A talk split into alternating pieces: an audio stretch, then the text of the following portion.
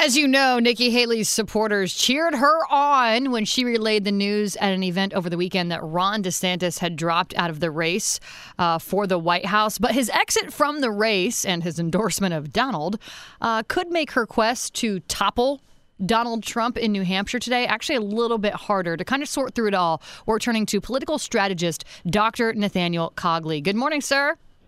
Good morning. Thanks for having me. Yeah, I'm glad you're here because I'm, I'm just curious to get an answer to this question. I mean, does the fact that DeSantis dropped out really eliminate any chance Haley has at keeping Trump under 50%? I mean, in other words, are odds likely that Trump could get, I don't know, 55, 60, 70% of the vote in New Hampshire today?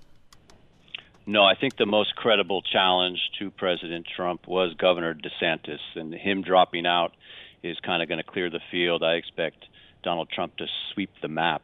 Um, you know, Ron DeSantis, there are people that like both Trump and DeSantis, and Ron DeSantis supporters had already indicated two to one they preferred Trump over Nikki Haley. And this was even made worse when DeSantis not only drops out, but he endorses Trump in the process. And he says nice things about President Trump and has nothing nice to say about Nikki Haley. He calls her a corporatist and caving to wokeism. So uh, you know, everything's evolving very quickly. I know she's still in it, and in New Hampshire, she's doing better than the other states, but it's still not enough. She's still 20 points behind in New Hampshire, and I predict, you know, this is going to be the end of the road for her pretty soon. Oh, well, So you don't expect her to, to remain in the race for much longer, then, huh? There's a month between New Hampshire and her home state of South Carolina, and Trump's lead over her is even bigger in South Carolina. He has the endorsement of the governor there, the senators there. The people of South Carolina, yes, did vote for Nikki Haley for governor, but they also voted for Trump for president. Yeah. So um, I, I think his his lead is very big in her home state. There's a month gap. She's going to see the poll numbers, and she might pull out before that takes place. We saw Amy Klobuchar pull out right before Minnesota four years ago in the Democratic primary. She could try to stand in South Carolina, but she wouldn't win it. She's going to have to drop out, you know, before or after South Carolina. What about the independent voters today in New Hampshire? How important are their votes?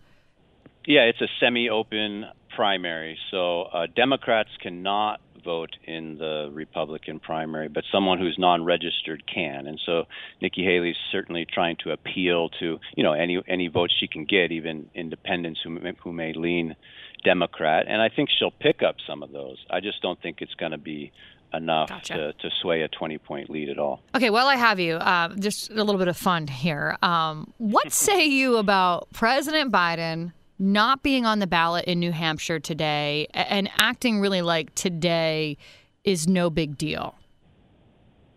Well, in a way, he's correct about today. So he, um, they tried to reorder the states. New Hampshire usually has the first primary. Mm-hmm. He, he lost New Hampshire to Pete Buttigieg last time. He tried to put South Carolina, the state he won first. Um, New Hampshire has a clause in their constitution they have to go first, and they insisted on going first. And the first thing the Democrats did was, we just won't count your delegates at the convention. And, and that might have been where they should have stopped. But the next thing the Biden campaign did is take my name off the ballot, which was unnecessary at all.